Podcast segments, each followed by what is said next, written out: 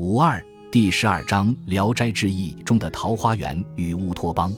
如果可以把中国的桃花源理解为偏近自然的天人合一的乌托邦，而将西式的乌托邦理解为更偏为人设秩序的桃花源的话，那么由此来读《聊斋志异》便有意思了。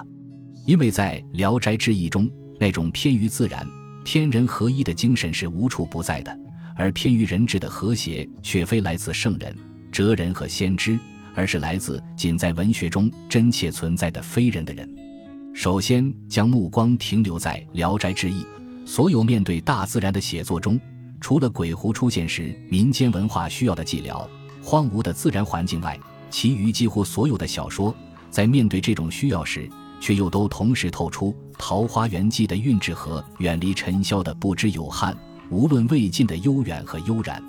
如画壁中梦龙潭和朱举人偶然走进的寺庙，崂山道士中出现的道观，胡嫁女中的府宅与楼阁，青凤中府地的宽阔和宁静，莲香中良田阡陌的红花布，连锁中书生杨于魏迁居的旷野泗水边。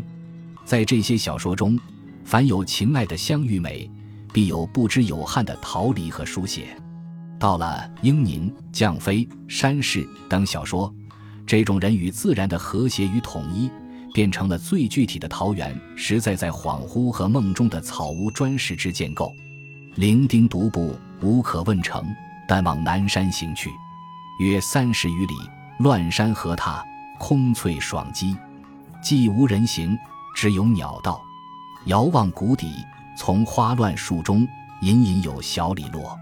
下山入村，见蛇与无多，皆茅屋。而一甚修雅。北向一家，门前皆丝柳，墙内桃杏犹繁，兼以修竹、野鸟隔折其中。意其园亭，不敢拒入。一文为王子服孤身一人，一路上孤零零的，连个问路的人都没遇到，一直向南山走去。大约走了三十余里地，只见群山叠嶂，翠林爽人，山谷寂静，渺无人烟，只有一条羊肠小道。遥望山谷尽头，在花丛乱树掩映中，隐隐约约有个小村落。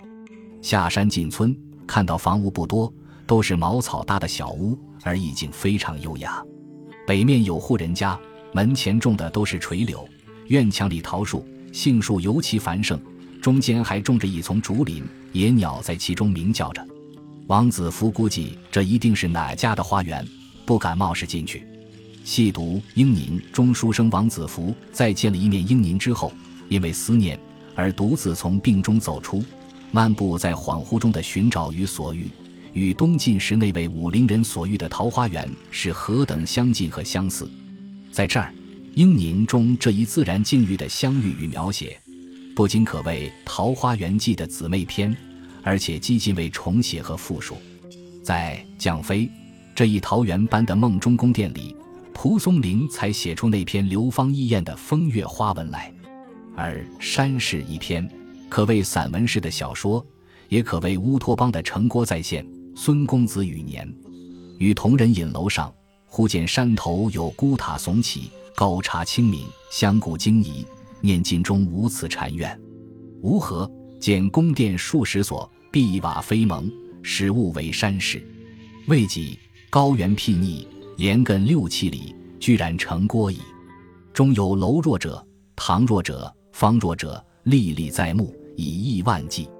一文为孙宇年公子同朋友在楼上饮酒，忽然看见山头上孤零零有座高塔耸起，高插青天。大家互相看着，又吃惊又疑惑，想到附近并没有这样的寺院。不久，又出现了数十座宫殿，碧绿的屋瓦，飞耸的屋脊。这才醒悟是山势，一会儿出现了高大的城墙，上面还有带着射孔的矮墙，绵延六七里，居然是一座城郭。其中有像楼阁的，有像厅堂的，有像街坊的，历历在目，数以亿万计。山势与绛妃各自读来是作家界迷离、恍惚和梦所写的极致之美与幻觉，是记忆的城郭与梦中所见的桃花源。比如《桃花源记》中的武陵人，一旦离开那条远离尘世的桃源地，就是一路插向路标，也无人可以重新找到那丝毫无染的去处和胜境。而在山势和降飞中，如出一辙的，只要有古风或作家从梦中睁开眼，城郭般的山势和高耸入云的宫殿，便在眼前桃花源样消失而不在，留下的只是语言的桃源与乌托邦，如同只可回味而不可捕捉的梦境一样。